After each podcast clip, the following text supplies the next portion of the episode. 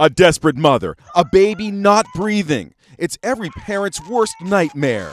I was in the middle of cooking dinner. He had his back turned, but the way he wasn't really moving, I knew immediately that something was wrong. Brittany Weir said she knew it was a life and death crisis for her year old son, Mason. Then she remembered she had a device called a LifeVac. She grabbed it and ran outside. Just screaming for help hoping either someone would come and help us or someone would call 911. You could see her put a device over Mason's mouth. She pulls a plunger, and then the greatest sound. Her baby crying. He's breathing. Brittany showed us the LifeVac. Here's the one that saved Mason's life.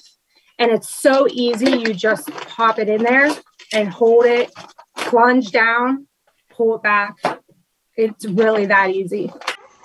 Caught in Mason's mouth was the clear plastic top from a doll's baby bottle. I was able to see um, a piece of plastic. It was clear um, and, and, pull it out of his mouth. So, a 10 month old baby starts choking on a piece of pancake. We recently aired a story about a LifeVac used to save a choking child in a restaurant. Did you see that story as well? That story is why I bought the product, and that that's why he's alive.